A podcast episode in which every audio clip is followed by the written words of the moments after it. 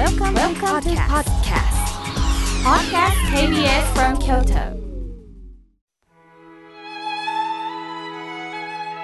改めまして僧侶の河村明慶です今日の法話のテーマは辛い状況に遭遇したらについてお話しします今日は法然上人親鸞上人が流罪にあった日です1207年上元元年のことでしたしかし流罪になるには大きな理由があったんです。親鸞上人がお生まれになったのは平安時代の終わり頃です。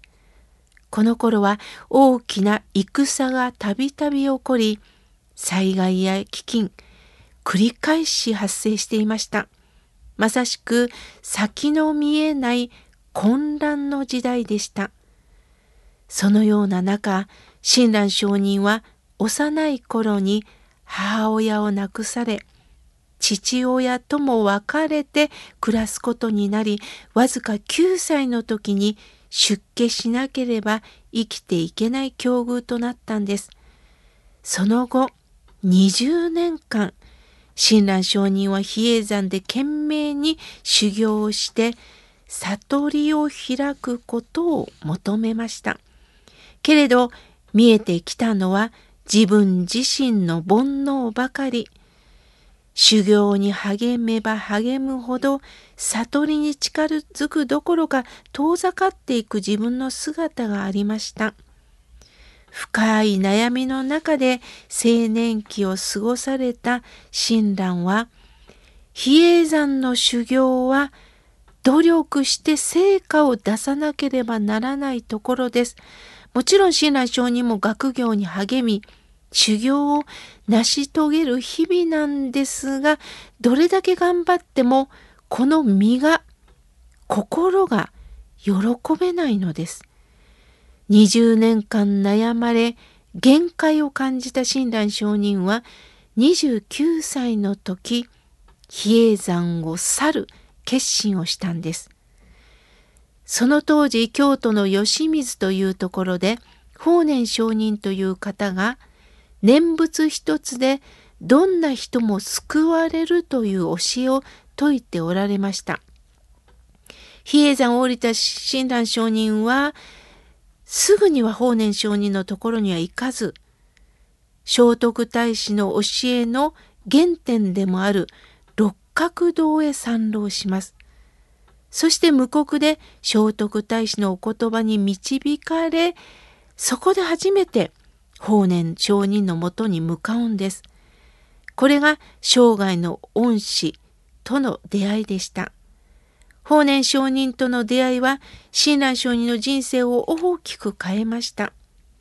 法然上人のもとで学んでいた親鸞上人は努力した人だけが救われるんではなく努力も必要なんだけども修行できなかったものも愚かで弱い人間も文字が読めない人もお念仏一つで救われていく。つまり皆がかけがえのない尊い命を生きている。そういった私たちを深く包んでくれる阿弥陀様の存在を感じられたんですね。この阿弥陀様の存在阿弥陀様に出会うということは温かい心に出会ったということです。つまり慈悲の心に出会ったんです。例えば皆さん、あの人仏さんのような人やねっていうのもあったかい人を表現しますよね。その温かいものが親鸞上人は必要だったんですね。親鸞上人が35歳の頃、比叡山の僧侶そして言葉上皇の側近が法然上人の教えを受けたことで激鱗に触れるんです。法然上人の教えに対する弾圧が起こりました。これによって法然上人は四国土佐へ親鸞上人は新潟の越後へ流罪となったんです。他のお弟子は殺されたんです。これが1207年の2月18日です。これを証言の法難として歴史に残るほどのものになりました。漱石を剥奪され、親鸞上人は藤井義実という罪名が付けられました。このことは一見屈辱のようなんですが、実は親鸞上人にとって新たな一歩を踏み出すきっかけとなったのです。流罪の身となったことで初めて仏道を求める者として原点に戻ることができたんです。もはやそうでも俗人でもない。非僧非族の身を私は生きようということで愚徳釈親鸞と自ら名乗りました。愚徳の愚というのは愚かです。徳の徳、愚徳の徳というのは、道を求める心もないのに、僧侶となったもの。まあ、これは卑下して名乗られたではないんですね。つくづく私は知らなかったということです。法然上人という死との別れに直面し、初めてこの法然上人が伝えてくれたお念仏のありがたみが分かった。この出来事に合わなければ大切なことに気づけなかったというこの目覚めが愚徳釈親鸞の名乗りなんです。親鸞上人は流罪にあったことで絶対に会えなかっただろうと人と会うんです。新潟の地は京都の都とは比べ物にならないほど寒く土地は荒れ果て過酷な自然の猛威にさらされている土地です。越後の方たちは環境の中で必死で生きていきます。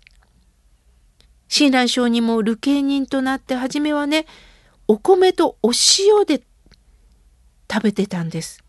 2年目は徐々に徐々に緩くなってきて自給自足で暮らしていくことを許されたんです。そこで初めて親鸞症にはなれない畑仕事をするんです。お坊さんの格好をして畑仕事は手慣れてないです。その中で民衆はどうしてこんなところに来たんやろうか罪深い人間を救う教えというのがあるんだろうかそこからいよいよ越後の方たちとの交流が芽生えてきたんです。流罪となった親鸞上人を乗せて漁師は船を漕ぎます。日本海の荒れ狂う海をもう板一枚ですよね。もう命を懸けて生きる人の姿を初めて親鸞上人は流罪にあって初めて見るんです。そして過酷な環境の中家族のために田畑を耕しある時には借りをしながら生きる人々本当に生きるか死ぬかギリギリのところで一生懸命生きてる人たちの出会いがありました。人々は恐怖の中で不安の中で生きてる。その現実を目の当たりにして私はたーた耕すこともなかった。狩りをすることも漁師になることもなかった。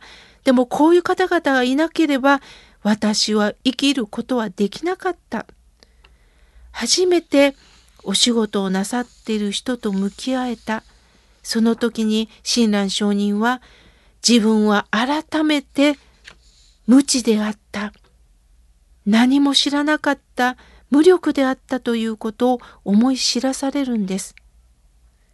念仏の停止が言い渡された後も親鸞上人はこの新潟の地で生きていきます。そしてやがて関東の地へ移るんですけれども誰だって怒りはあります。ましては私だけならまだしもなぜ法然上人を流罪の目に合わせるのか。誰だって怒りがありますよね。皆さんどうですか？自分が島流しにあったらどんな気持ちでしょう？相手を恨むでしょう？しかし親鸞上人は最初は怒りもあったけれども怒ったところで何も変わらない。それよりも逆境をご縁として生きていかれたんです。このことを私たちはいただかないともったいないなと思います。皆さんも辛い出来事を経験なさったでしょう。しかし、その怒りだけに目が行くのか、他のところに目を向けるのかでは大きな違いがあるんですね。阿弥陀様の温かい心に出会ったこの親鸞上人はこの逆境とともに力強く生きていかれました。どうかどうか皆さん今の辛い辛いお気持ちを私はどのようにして生きるのかこのことをご縁にどう生きるのかという方向転換をいただいたという気持ちでどうか生きてください。今日は辛い状況に遭遇したらについてお話しいたしました。